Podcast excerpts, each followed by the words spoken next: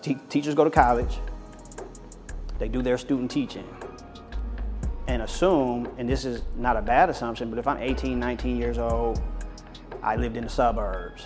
Uh, I'm from Hudson, which is a suburb of Akron that's uh, pretty wealthy, right?